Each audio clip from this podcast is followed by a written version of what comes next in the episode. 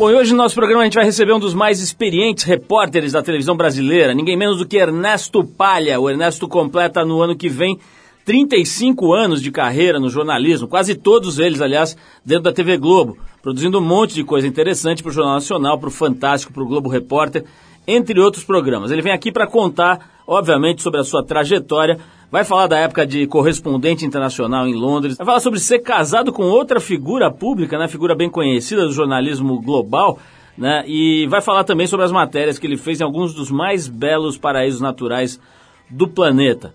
A gente vai conversar sobre o Globo Mar, o jornalismo, o casamento e um monte de coisa legal aqui no Triple FM de hoje com Ernesto Palha.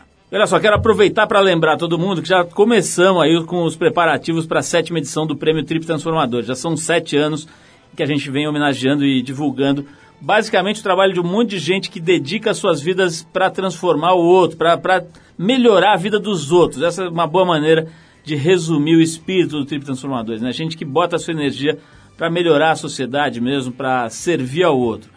Então, com isso, a Trip procura, até né, mostrando esses casos, né, esses exemplos, inspirar a todo mundo para que, que as pessoas repensem um pouco seus valores e, e também comecem a se voltar um pouco para esse lado. Se você quiser conhecer mais sobre o Prêmio Trip Transformadores e também sobre os homenageados desse ano e os das outras edições também, dos anos passados, é só ir lá no trip.com.br barra transformadores. A gente agradece bastante sempre o patrocínio do Boticário e do Itaú, que são os principais apoiadores do prêmio, e também aos nossos co-apoiadores aqui da Suzano Papel e Celulose, H2O, Audi, Gol, Academia de Filmes, Almap BBDO, Update or Die e, lógico, pessoal aqui da Rádio Eldorado FM. É uma festa, uma alegria para a gente saber que cada vez tem mais companhias, mais gente é, apoiando e se juntando a essa ideia.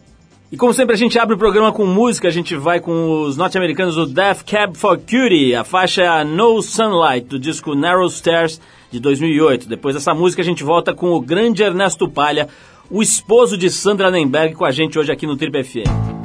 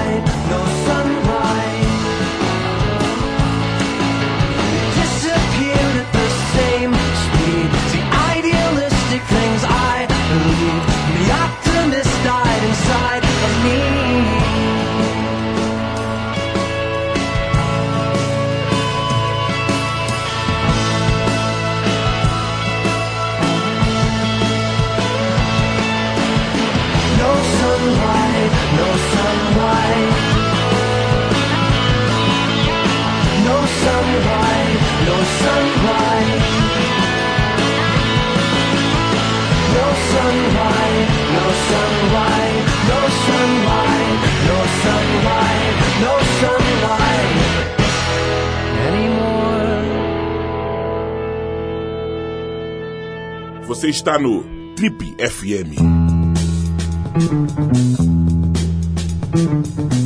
Nosso convidado de hoje é um dos principais repórteres da televisão brasileira e está prestes a completar 35 anos de serviços prestados ao jornalismo nacional. Paulistano, meio italiano, meio argentino, ele se formou jornalista pela ECA, que é a Escola de Comunicação e Artes da Universidade de São Paulo. E depois de uma breve passagem pela Rádio Jovem Pan, em 79 ele foi contratado pela Rede Globo.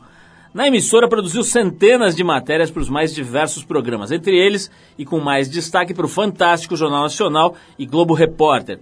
Entre as características mais marcantes do nosso jovem convidado está a diversidade do seu campo de atuação. Pela área de esportes, por exemplo, ele cobriu sete Copas do Mundo e três Olimpíadas. Na área de política, foi correspondente da Globo em Londres por cinco anos, cobriu o conflito Irã-Iraque, a invasão americana ao Afeganistão e entrevistou personalidades como Margaret Thatcher, Mikhail Gorbachev e Fidel Castro. Ele ainda foi um dos responsáveis pela reformulação lá em, no, em 83 do programa Globo Repórter. Ele mais recentemente apresentou uma série muito interessante de documentários chamada Globomar.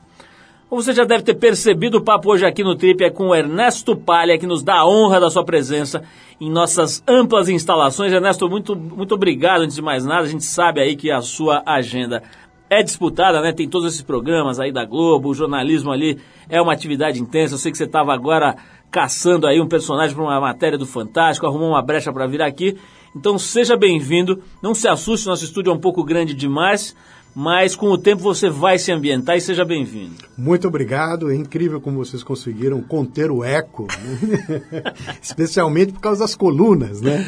As colunas, os capitéis tal, a gente vai, normalmente há eco. Nós mas... optamos por essa arquitetura neoclássica é muito bonito, para que, o, né? que o convidado se sinta assim é, Não, e o mármore, o mármore costuma reverberar muito o áudio.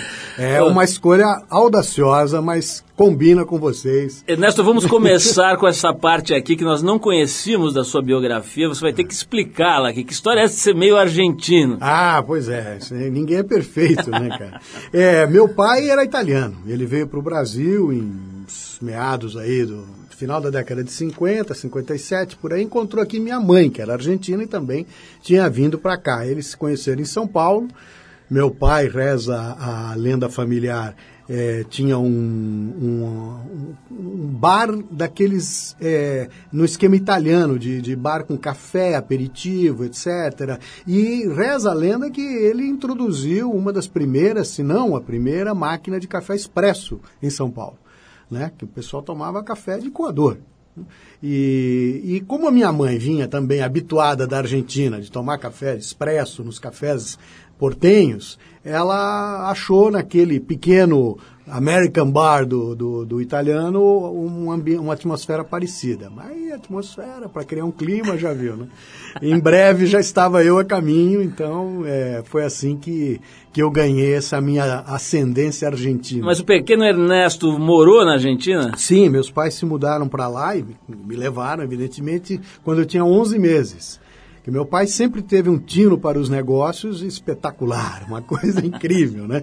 Ele era jornalista, né? Foi jornalista na Itália, veio para cá, claro, com a dificuldade do idioma, resolveu abrir o American Bar, que era outra área que ele também gostava muito. E e aí ele vendeu esse, esse café aí e, e pagaram com um cheque sem fundo para ele. É, também a lenda familiar conta que foi todo mundo festejado. Fim de semana foi o casal com o pequeno Ernesto festejar no Guarujá. Uma ousadia, fomos a distante selvagem Guarujá e tal. E aí, quando voltamos na segunda-feira, o cheque não tinha fundo, o cara tinha sumido, meu pai quebrou e tal, e aí fomos parar na Argentina, onde a família da minha mãe poderia dar alguma, algum suporte. Então foi assim que a gente foi passar três anos na Argentina. Agora, Ernesto, esse teu sobrenome, ele causou inconvenientes na, na infância, na adolescência, porque não, palha, palha, a gente é mais ou menos da mesma época, estávamos lá na USP nos anos 70, Isso. etc. E na época tinha essa gíria, né, que era assim, ela começou do, da, do mundo dos maconheiros, né, que a maconha de segunda linha era maconha palha. Não é mesmo? Então, você perdeu essa? Onde você estava? Eu não Onde percebi. eu achei que você tinha... Ah, você tinha, do palha, é, do bom e coisa e tal. Linha, assim, né? Brincaram coisa... comigo, mas isso foi mais tarde, quando eu perdi a inocência e tal. Mas isso... Ele estava trabalhando é, nessa é, época é. já. É, não, é verdade. Né? Eu fiquei dentro da universidade fazendo vida de universitário dois anos. E me fala... E foi, foram intensos esses dois anos, era muito interessante. A gente estava vivendo plena abertura democrática, João Figueiredo, Geisel Figueiredo, a virada, né? Exato. No primeiro ano, me lembro, eu fui a todas as manifestações em São Paulo, eu fui a todos os, os, os, os espetáculos de teatro, porque tinha lá um teatro para o povo, baratinho e tal. Assisti todas as peças disponíveis, fui a todos os cinemas e eu, sabe, mergulhei ali em tudo quanto eu pude, é, com exceção da, daquele negócio da palha e tal, mas o resto Você caí. o melhor? é, rapaz, não dava muito certo para mim, entendeu? Esse- eu já com sou certeza, comilão. Com certeza você não É, passou gente- pelo cruz. Eu já sou comilão, passei, passei. E aí a gente. Naquela época eu fiz todas, participei de todas as. Eu só perdi uma é manifestação, né? Eu perdi uma manifestação que foi a do a famosa lá da PUC. E eu perdi a última oportunidade. Né, da minha geração de baixar os porões da ditadura. Vários amigos meus baixaram os porões aquele dia, eles foram até o DOPS, sei lá, sujaram o dedinho na ficha e foram embora. né? Foi, foi leve. Foi leve. Mas eu não, não fui. E isso é motivo de piada entre os bons amigos até hoje, porque eu estava numa, numa sessão de esgrima. Uma aula de esgrima. É, é. Eu estava me preparando para a revolução, mas é, eu ia fazer a revolução de uma forma elegante. No né? sabre. Espelhada, espelhada nesses salões, né? Atapetados aqui da emissora.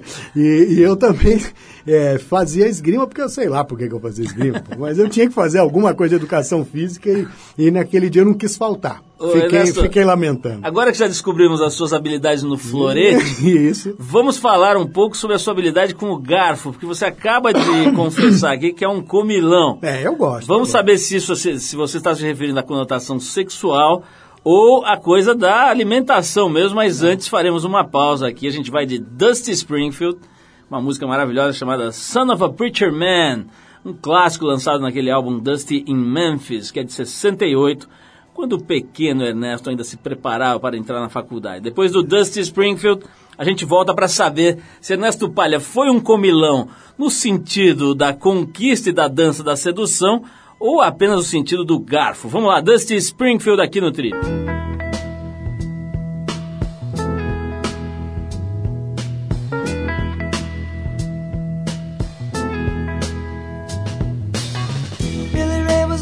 Preacher's son, and when his daddy would visit, he'd come along. When they gathered around and started talking, Cousin Billy would take me walking. Out through the backyard we go walking.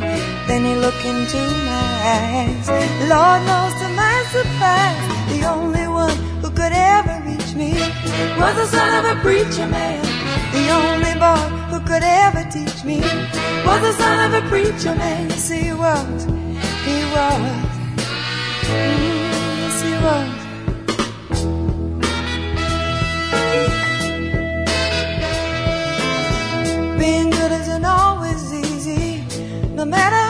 Can I try. When he started sweet talking to me he come and tell me everything is all right because he told me everything's alright. Gonna get away again tonight? The only one who could ever reach me was the son of a preacher man. The only boy who could ever teach me was the son of a preacher man. Yes, he was. He was. The Lord he was. Yes, he was.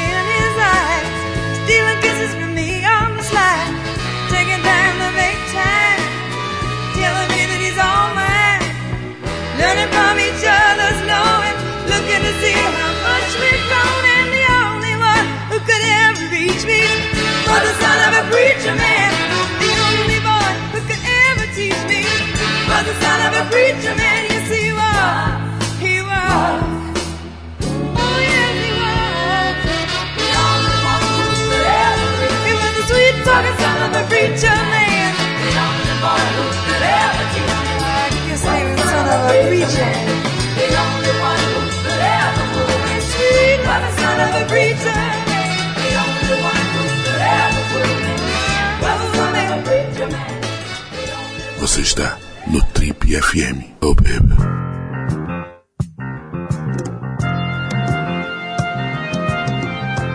Legal, pessoal, estamos de volta. Este é o programa de rádio da revista Trip hoje recebendo esse colega maravilhoso aqui, o pequeno Ernesto Palha. Pequeno não, o bicho é grande, ele já fez 35 anos de jornalismo. O cara tem uma carreira gigantesca aqui, praticamente todo esse tempo na TV Globo, onde ele se tornou nacionalmente conhecido, fazendo matérias importantes aí, cobrindo guerras, entrevistando estadistas, etc, etc.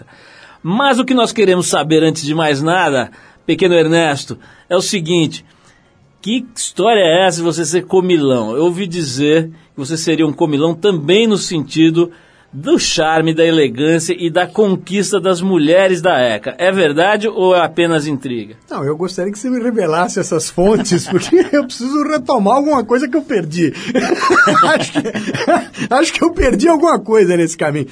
Não, não, eu, imagina, eu sempre fui um comilão gastronômico, né? Sempre escolhi finamente né, essa, As iguarias. as, as iguarias degustadas, até porque eu realmente tenho uma tendência a engordar. Inclusive, queria aproveitar essa nossa ocasião aqui, aproveitar que o nosso ouvinte tem uma, uma imagem tão clara, que você, você descreve com tanta, tanta riqueza de detalhes ah, toda a situação, inclusive os nossos estúdios que eh, me, me dá vontade de aproveitar e comunicar às pessoas, fazer um apelo mesmo. Por favor, regulem a sua televisão. Ao comprar essas telas planas em formato 16 por 9, você tem aquela tendência natural a querer preencher totalmente. Afinal de contas, você pagou por aquela jossa e você tudo. quer ocupar a tela inteira, mas nem toda a transmissão é, é feita em HD e no formato 16 por 9. O que acontece? As pessoas não regulam a televisão para que ela automaticamente detecte. Então, toda a imagem que chega, ela é espichada. A, a que chega no tamanho da da- do, do aparelho, ela preenche tudo e fica lindo.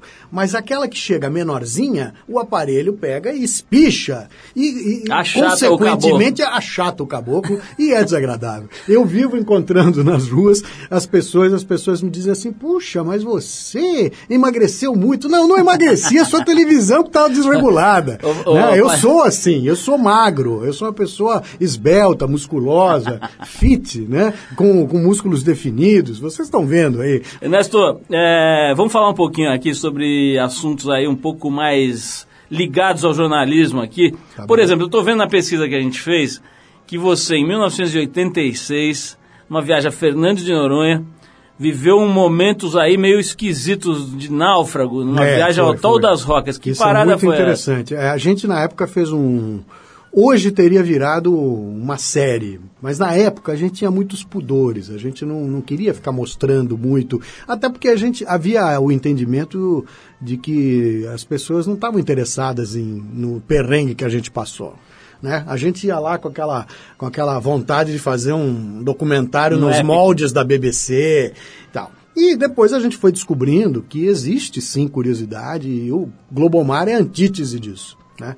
A gente mostra as câmeras trabalhando, as câmeras vazam, né? como a gente diz no nosso jargão, entram no, no, no vídeo, a câmera que está te filmando tem outra filmando atrás dela. E, e isso eu acho que torna até mais natural o trabalho que a gente faz, é uma linguagem diferente. Estamos falando de uma evolução de 30 e poucos anos. né? Ainda bem que a gente evoluiu, ainda bem que a gente mudou. Mas naquela época a gente viveu um perrengue da pesada. Assim. É, primeiro a gente foi para era para fazer uma, uma, uma pauta composta ali. Na verdade eram duas pautas, mas a gente ia fazer uma viagem só para economizar e para viabilizar até uma, uma, um acesso a um lugar muito remoto que era Fernando de Noronha. Hoje Fernando de Noronha tem cinco voos diários, né? tem voo direto de São Paulo. Tá. Naquela época você tinha que pegar um voo da finada VASP, e só voltava uma semana depois. Se você tivesse o, o, o azar de se machucar ou, ou, alguma emergência, você tinha que ir lá apelar para o governador da ilha, que na época era um coronel da aeronáutica. Então, aquilo era um distrito e era tratado realmente como um, um quartel. Militar, Era um total. quartel. Aí fi- ficamos lá 21 dias e alugamos um, um veleiro de um, de um alemão. As credenciais do alemão eram excelentes. O cara tinha construído o veleiro em alumínio, tinha atravessado o Atlântico de Hamburgo até Natal e em Natal tinha se estabelecido. E ele fazia lá uns, uns charters, fazia lá né, umas navegações e tal. E de vez em quando dizia ele que já tinha ido para Noronha, já ia até, até para Rocas. Porque só para localizar quem não conhece, a gente tem a costa do Nordeste, né, Rio Grande do Norte, Pernambuco ali, 300 quilômetros para fora, mar adentro, em direção à África, você tem Atol das Rocas. Mais 100 quilômetros, arredondando, você tem Noronha. Então é tudo muito longe. Quer dizer, Noronha é longe de Rocas, Rocas é longe do continente e ambos são no meio do nada. E você não dá para ver nada, não há hipótese e tal. Então, o cara, ele, nós fomos de avião, de carona, com o avião da FAB, um cargueiro, um C-130, e o alemão foi se encontrar com a gente lá de veleiro. Ele nos prestou apoio durante 21 dias que a gente ficou na ilha, e depois ele nos iria fazer a grande travessia para, em direção a, a Rocas. 100 quilômetros, ele disse que daria umas 12 horas de navegação, com vento bom e tal. Só que a gente saiu de Noronha ele já cantou a bola. Falou, olha, não tem vento. Nós vamos ter que ir no motor. Eu falei, vem cá, mas peraí, peraí, como é que funciona isso? Eu tinha bem menos experiência com o mar do que eu tenho hoje. Mas já desconfiava que, como é que é? Isso tem um veleiro. Não, mas tem um motor de emergência e tal. Eu falei, tá bom, e tem combustível? Tem 80 horas de combustível. Eu falei, ah, que beleza. E quanto tempo demora para ir para lá de, com, com motorzinho?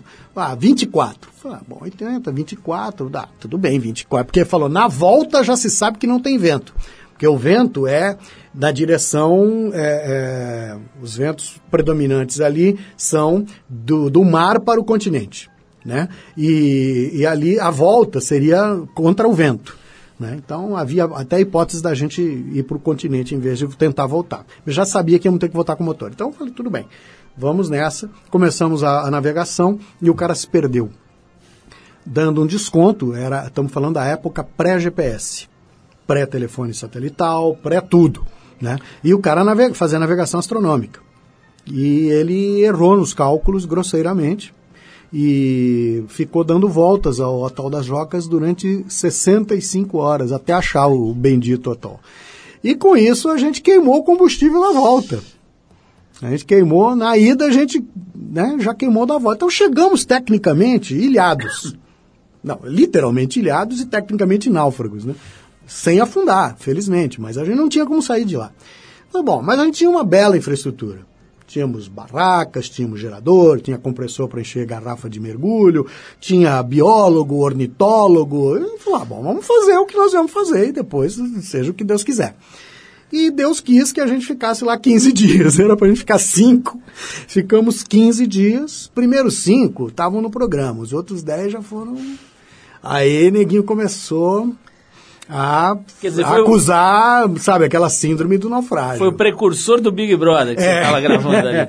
Mas saímos com vida, como se pode perceber. Entre mortos e feridos, salvaram-se todos. O pai da história é genial, a gente vai fazer mais um break aqui. Agora a gente vai de Mutantes e a faixa X mais Chuchu, que é uma versão em inglês da música do Jorge Benjor, A Minha Menina. Essa versão está no disco Technicolor, que foi gravado em 70, mas que só foi lançado nos anos 2000.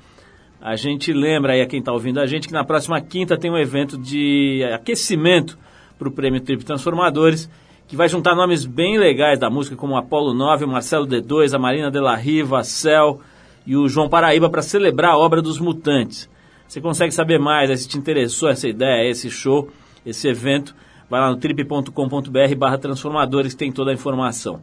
Bom, mas por enquanto a gente vai aqui com X My Chuchu, aqui no Trip FM. Daqui a pouquinho saberemos mais aventuras de Ernesto Palha, meio repórter, meio. meio o quê? Meio barco, vai. Atualmente é meio oceano. É, ultimamente, é, meio Netuno. meio Netuno. É, a barba, pelo menos. Vamos lá, a gente já volta com Ernesto Palha hoje aqui no Trip FM.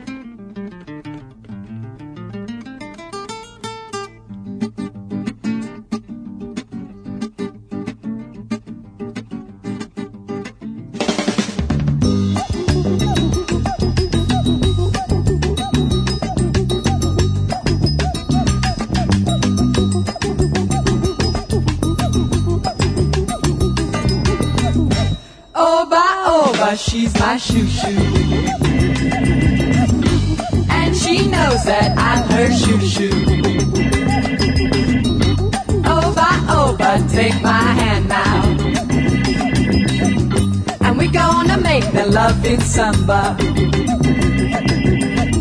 I'll try to make the sunshine on my way. And paint a blue sky for today. Shiba, shiba, shiba, yeah sitting on the grass. Smelly happiness, don't wake me now, cause I'm dreaming of my shoo shoo. oh, by she's my shoo shoo. And she knows that I'm her shoo shoo.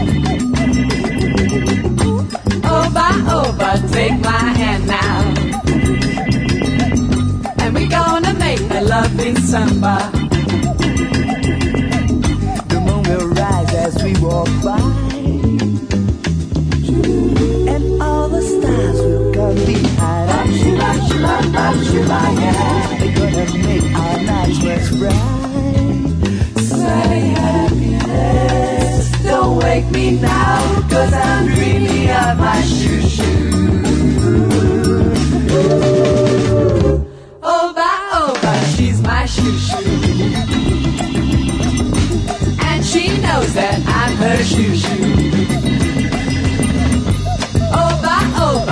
my hand now. And we're gonna make a loving samba.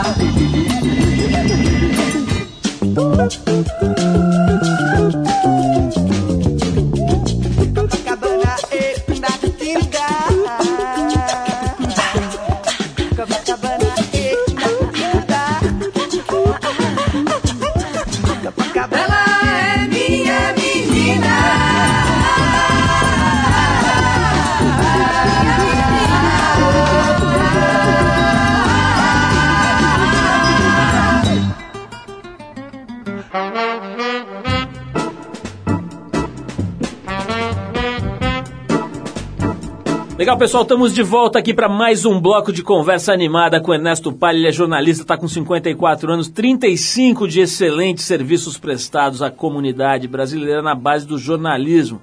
O cara começou cedinho já na faculdade.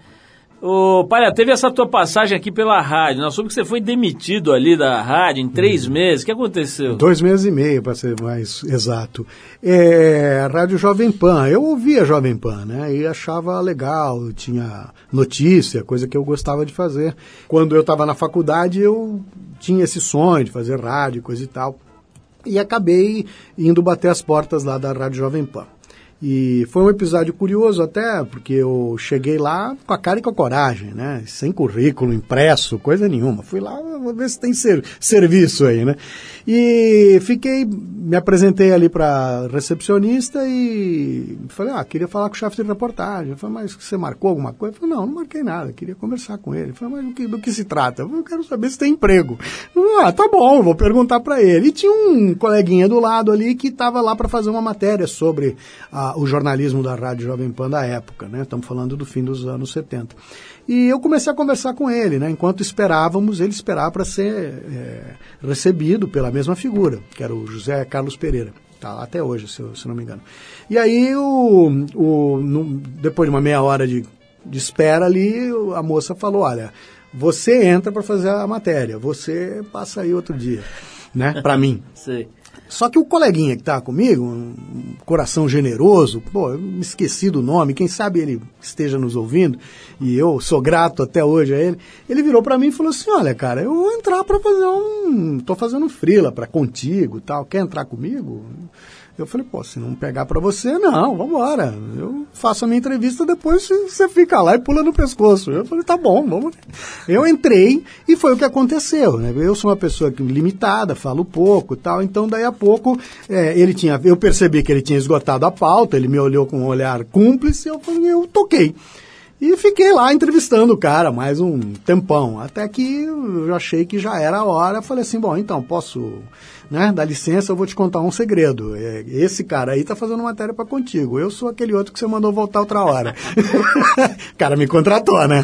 Falou, ah, um moleque ousado desse, vamos ver o que que dá isso aqui. Aí fiquei lá, tal. Só que durou pouco, porque como era, tinha todo um movimento, uma movimentação sindical na época, começando a pegar fogo, as primeiras grandes greves depois do, do- da ditadura, né? E ainda durante a ditadura, é, os jornalistas também resolveram se espelhar aí nos metalúrgicos, nos motoristas de ônibus, não sei quem, e fazer greve. Só que, pô, a nossa greve foi um fiasco, né? E a gente acabou voltando ao trabalho com o rabo entre as pernas, houve muitas demissões, e uma delas foi a minha. Mas veja só, até dois meses antes desse episódio, eu era um foquinha né? De cueca, de, de, de fraldas sujas, né? É. E de- quando eu fui demitido, eu virei um companheiro demitido. Aí já melhorei, era um upgrade. era um upgrade. Então, e eu conheci algumas figuras na, na, na, na porta dos do- no- no- nos piquetes, né? E fui atrás dois, dois caras que com quem eu fiz piquete, o Carlos Monforte, que está até hoje na Globo News e tal, e o Afonso Mônaco, que acho que, se não me engano, está na Record, eu conheci ambos, eles trabalhavam na, na- eram repórteres da Globo, e eu falei, bom, só conheço esses caras, meu, eu fiquei com eles aqui esses dias, eles viram que eu participei e tal, ficamos brothers, aí eu fui lá bater na porta da Globo. E eles me ajudaram a entrar, o, o Monforte estava lá quando eu fui bater na porta, ele me ajudou a entrar fisicamente no prédio, me apontou, falou, ó, o cara é aquele, vai lá e conversa.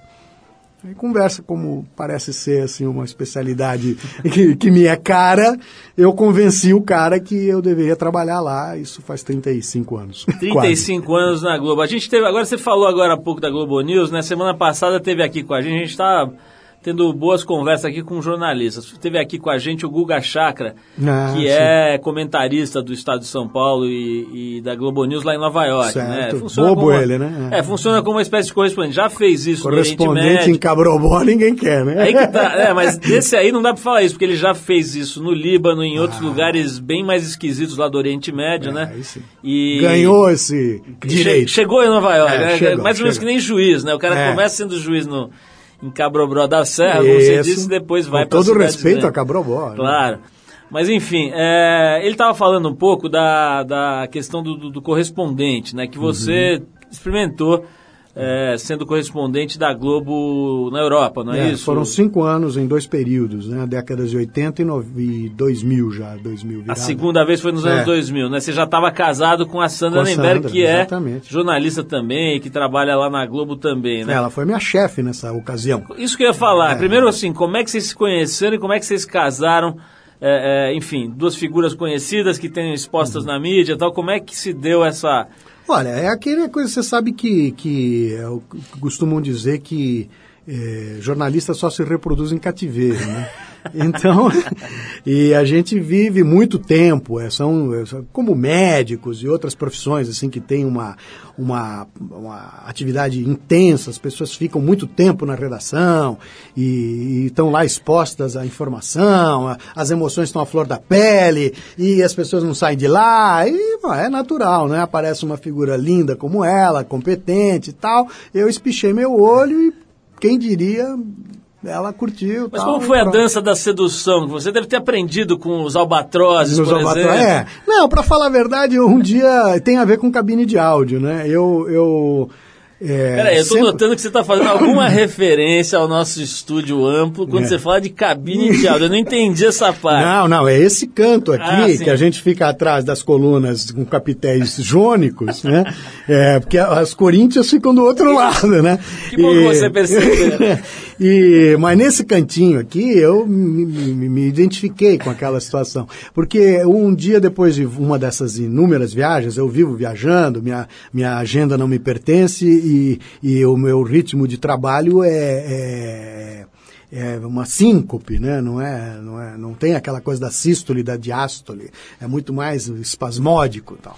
Mas enfim, voltando ao assunto, quando eu chego na redação depois de um espasmo desses, eu vi que tinha gente nova, né? E eu estava conversando com o Carlos Nascimento, velho camarada, tal, trabalhando com a gente. E, e o Nascimento que já era nessa altura apresentador, né, já tinha deixado o reportariado, ele estava sempre, todo dia na redação. E quando eu cheguei lá, estava conversando com ele, abre-se a porta da cabine de áudio, lá no fundo do, do- da ampla redação, lá da Globo São Paulo, da antiga. Na Marechal Na Deodoro? Marechal, embaixo do Minhocão. E aparece esta figura, né? Eu falei, nossa, que linda, que gracinha, quem é, tal. Aí ele falou, ah, isso aí é a Sandra, não conhece? Peraí, peraí. Eu falei, não, não, não, não, não, que isso, é a Sandra, ah, Palha aqui quer te conhecer tal. Pronto. Aí a coisa foi não crescendo. Mas, pai, você está contando isso como se fosse uma coisa corriqueira. Eu quero saber o seguinte: Não, não. Ao, ao seu lado tinha Os figuras. corriqueiros eu já tinha morrido do Tinha, coração. não, tinha figuras, assim, galãs do jornalismo, sei lá, uns William Bonners da vida, figuras ali É, belas então, o que e tal. só enaltece a minha conquista. Como que você conseguiu se sobressair Ah. diante de, de- desse panteão que ia de Cid Moreira ao pequeno William? É, mas, é, os músculos definidos acho que devem ter pesado muito.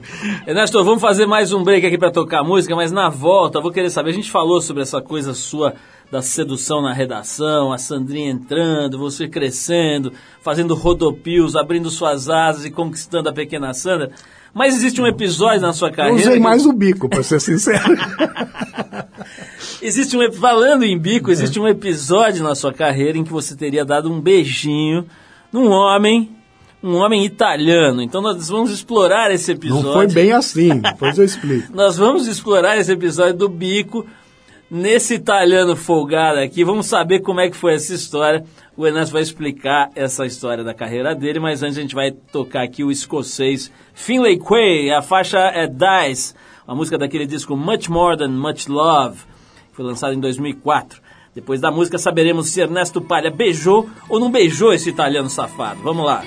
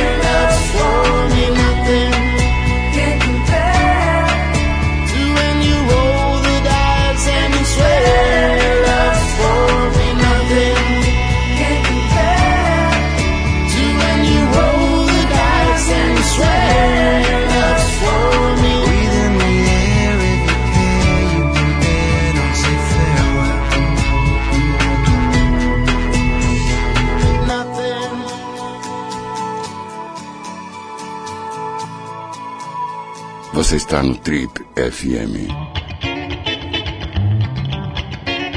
Muito bom, estamos de volta aqui ao programa de rádio da revista Trip. Se você perdeu a primeira parte, os primeiros blocos aqui da conversa com o Ernesto Palha, vai lá no trip.com.br. Você vai encontrar essa entrevista que a gente está fazendo hoje e também as entrevistas dos últimos 10, 15 anos lá, todas disponíveis para você baixar e ouvir quando e onde quiser. Quer dizer, para sempre, né? Isso aqui Pra é- sempre, não. Nós temos 29 anos, é que o Ale é é meio preguiçoso, ele vai digitalizando conforme as, Claro. as cachorras dele permitem. Eu entendo. Entendeu? E os outros compromissos mais relevantes. É. Mas nós já temos aí, acho que uns 14 anos, deve ter, né? Considerando aí as últimas levas. Os 14 anos e a gente disponibiliza tudo lá de graça para todo mundo ficar ouvindo. Aí tem gente muito legal que já passou por aqui. Não tão legal quanto este pilar do jornalismo Que brasileiro isso, que nós temos que hoje, mas são bons aspirantes. O, o Palha, vamos falar aqui de uma coisa legal que você fez agora. Agora não, né? Já tem alguns anos. Que foi em 2010, né? Você fez aquele JN no ar. Isso. Você viajou o Brasil todo em poucos meses e viveu praticamente dentro do avião, né? Isso foi Exatamente. muito. Era um belo divulgado e avião, era um belo avião, eu não teria nenhum problema em continuar vivendo naquele avião. Agora, depois você. Aquela. O problema é a conta, né, que vem junto com Mas de alguma maneira, quer dizer, a história do Globomar tem essa história de você estar viajando pelo Brasil e trazendo uma informação a, qual pouca gente tem acesso, É né? Esse tipo de projeto sai da tua cabeça, é, é um projeto composto por uma equipe maior, como é que é? Não, eu- eu- tem muita gente pensando, né? Agora, especificamente a paternidade do Globomar deve ser creditada a Humberto Pereira, que é o homem que criou o Globo Rural. Veja só que curiosidade. O Globomar é uma criação da mesma cabeça que criou o Globo Rural. Né? Ele que Querendo fez a proposta ares. original. É, é incrível isso, né? Mas tem tudo a ver, porque ele é, é um cara muito ligado ao, ao meio ambiente, né? E pensou o mar desse ponto de vista, né? E a gente começou a, a viajar e a mostrar aspectos do mar aí do, do país. É, é incrível ter uma riqueza extraordinária que ao mesmo tempo é super ameaçada por poluição. Imagina que todos os rios, né? A gente tem grande parte dos nossos rios contaminados por esgoto, esgoto que não é tratado, quer dizer, o grande problema desse país, né? É, é saneamento básico, fora todos os outros, mas esse é, é o básico, como já diz o nome. Os rios vão para onde? Para o mar, amigo, não tem como. Então não tem jeito. A gente vê que- aquele mar azul bonito. Ah, não, mas o mar renova. Bom, renova até a página 2, né? Você sabe que hoje no norte do Pacífico tem uma ilha de plástico, né? É uma coisa louca. verdade. tem ali uma espécie de, de redemoinho gigante que para onde as correntes vão jogando detritos. O que é orgânico deve dissolver depois de alguns anos, mas o plástico ele vai quebrando, ele seca, resseca, quebra em pedacinho, aí vão ficando umas bolinhas, parecem os tais dos pellets, né? De, de, e vão, ficam flutuando ali. Pô. Então você imagina, o lixo vai para algum lugar. Não- achar que o que a gente faz aqui não tem impacto no resto do planeta é, é- é lamentavelmente ingênuo e perigoso. né? Ô, Ernesto, tem uma outra matéria bem marcante na tua carreira que foi caçar a avó do Obama, né? Você- Essa foi legal. Você resolveu ir atrás da véia, a Caçar com Obama. todo respeito, mais uma vez, né? Você sempre atrás de mulheres sensuais, É, etc. Falou assim, deixa eu ver essa veinha. Ele foi lá Foi pro Quênia. divertido. Como é que você se... Que, de onde veio essa ideia? Foi tua ideia? Não, Não, foi? não, foi do Jornal Hoje. Eu, você sabe que eu tenho ligações fortes com o Jornal Sim. Hoje e tal, mas não foi a Sandra não que inventou, foi a Tereza Garcia, nossa editora-chefe, que, que resolveu investir nisso. E eu comecei a tentar por telefone, a produção, liga para cá, liga para lá, liga para a embaixada brasileira em Nairobi, liga para a embaixada americana, e todo mundo dizendo, olha... É, eles estão assim adotando uma postura low profile, né? Ninguém quer muita. É uma senhora já de idade, mora no interior e não sei o que, e tal, não dá para garantir, não dá para fazer contato, não. E resolvemos bancar. Eu fui. Tá bom, na pior das hipóteses, a gente entra no Masai Mara e faz uma matéria com as zebras, né? Mas deu outra zebra, deu uma zebra muito mais interessante, que eu esbarrei lá, aquela sorte de repórter também. Eu acho que repórter, se não tiver sorte, amigo, é melhor procurar outro ramo, né? E eu consegui lá fazer contato com um colega local que era um jovem muito criativo e procurando seu espaço, e ele me falou, olha, eu tenho um contato com a família. E o cara marcou um encontro com o, o tio do Obama, que é, é de uma até uma semelhança física impressionante. Né? E o, o tio do Obama, que é irmão do pai dele, levou a gente até essa avó adotiva, né? E que a gente acabou achando numa propriedade rural bem distante, perto do Lago Victória, né? as margens do Lago Victória, já na- nos confins do Quênia, e uma senhora simpática, uma velhinha ali, que tava, me lembrou muito Ribeirão Preto, aquele lugar, é, terra vermelha, ma- mangueira, Calor do inferno. calor do inferno, galinha ciscando. Eu falei, me lembra os sítios que eu visitava lá na minha infância em Ribeirão Preto. Foi muito legal e eu não cabia dentro de mim de alegria, sabe? Tem algumas situações E a da, velhinha da falou profissão. bastante? Falou o que ela consegue falar também, porque ela tinha, tinha uma barreira de língua importante, Claro. né? Mas deu para gravar o suficiente para botar uma matéria no ar, ela dizendo da, do orgulho da família e tal, mas que também tava. ah, você imagina que o sítiozinho dela, de repente, na entrada do sítio, tinha uma barraca militar para 50 homens, de repente o sítiozinho da, da pobre velhinha virou o sítio da avó do cara que está na Casa Branca. Então mudou completamente de figura, o governo do Quênia se sentiu na obrigação de fornecer uma segurança e tal. Então a vida dela estava sofrendo uma reviravolta. Mas ela estava lá ainda debaixo da mangueirinha ali e tal, tranquila. Tinha uns dois cabritos com microfones ocultos, né? da Com Agência de certeza. Segurança Nacional. Com certeza, com certeza. O Palha, nós vamos ter que terminar aqui. Foi um prazer te conhecer. Agora já falou do beijo do Berzó. O beijo do beijo. Rapidinho, rapidinho. Esse aí a gente precisa falar, Então, pô. é, pô, ainda bem que você me lembrou.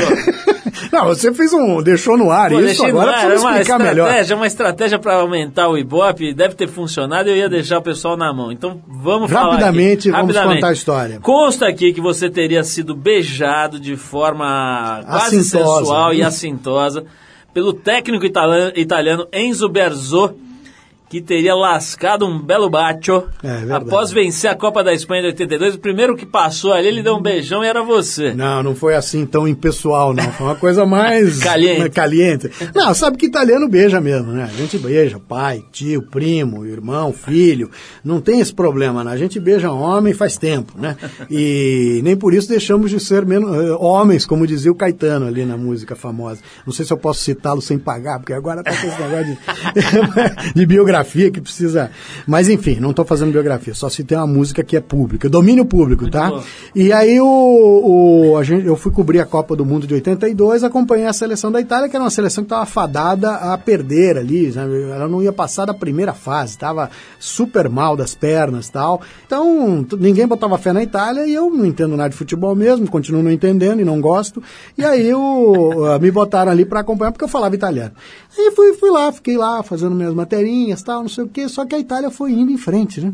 Foi indo em frente até que ganhou do Brasil. E eu fui o único eh, repórter não italiano a acompanhar a seleção inteira. E o fato de eu ser meio italiano chamou a atenção dos caras. Os caras falavam comigo em italiano e tal. No final, o Enzo Berzó, ele vinha atravessando assim, o, o campo do gramado do Santiago Bernabéu, o estádio lá de Madrid da final, e ele vinha todo cercado de, dos coleguinhas italianos tal, e veio atravessando, atravessando, no meio do... Eu fui, esperei eles acabarem de fazer a entrevista dele, porque eu queria fazer uma pergunta à parte, né? E era mais fácil até para traduzir e tinha menos microfone. Quando, quando os italianos desistiram, né, largaram o Berzó, o Berzó veio na minha direção e eu fui fazer uma entrevista. Aí me deu uma entrevista, emocionado, né? E acho que ele, me reconhecendo como alguém que estava com ele desde o momento que ele estava desacreditado, acho que o cara tinha uma dívida de gratidão ali, né? E no final, emocionado, feliz da vida, me deu um beijo tal. E que me deixou muito emocionado também, porque ah, me fez lembrar do meu pai. Né? Então não é nada homoerótico, né? É, é, lamento decepcionar aí os telespectadores, os ouvintes, né? Mas é, foi uma coisa emotiva mesmo para nós italianos. Esse negócio de beijo de pai tem importância, né? E, e foi um momento muito interessante da minha carreira e tal. Foi, foi muito bacana. Obrigado Ernesto, por recordá-lo. Estouramos o tempo, mas foi por uma boa causa para Ainda bem. festejar esse momento homoerótico, sim. que o Ernesto está tentando levar para um lado. Não, não tenho nada tal. contra. Mas houve Não sim. é minha praia, mas eu tenho o maior respeito, na boa. Ernesto, obrigadíssimo pela tua presença aqui. Adorei, como eu já estava falando antes, te conhecer melhor.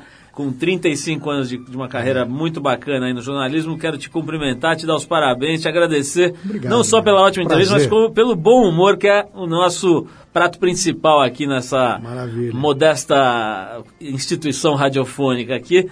E vamos encerrar o papo com o Ernesto Palha com o B-52s e o clássico Private Idaho, música que foi lançada em 79, mesmo ano em que o Ernesto começou no jornalismo. B-52s que esteve aqui, né? É, esses dias, está aqui ainda, né? Já teve aqui fazendo shows e, e teve até na, na Globo, lá no jornalismo da Globo. Me lembro de ter visto uma entrevista com eles esses dias lá. É, renascidos, né? É, os caras estão lá meio empalhados, mas estão firmes. Ernesto, mais uma vez, obrigado. Vamos ver se você a conta pra Sandra aqui, pra ver se ela vem aqui dar uma entrevista pra gente também, qualquer hora dessa. Bacana. E vamos de B-52s, Private Idaho. Vamos lá.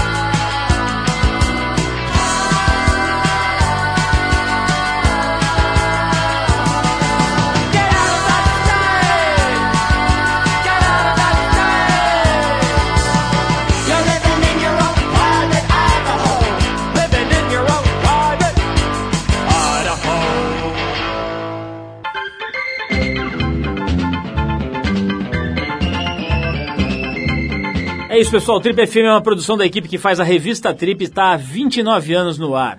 Apresentação Paulo Lima, produção e edição Alexandre Potashev. Para falar com a gente, você pode escrever para rádio@trip.com.br ou então pode nos adicionar no Twitter. A gente está lá no tripfm. Para quem perdeu o programa de hoje, quer escutar de novo ou quer conhecer melhor o nosso trabalho, acesse o trip.com.br. Lá você vai encontrar um arquivo com centenas de entrevistas feitas por aqui nos últimos 13 anos. E você pode baixar essas entrevistas para escutar a hora que quiser e onde quiser. Você também pode acessar esse arquivo pelo aplicativo da Trip para o iPhone. É só procurar lá na Apple Store, que ele é gratuito. Na semana que vem a gente volta nesse mesmo horário com mais um Trip FM. Um abração e até a próxima!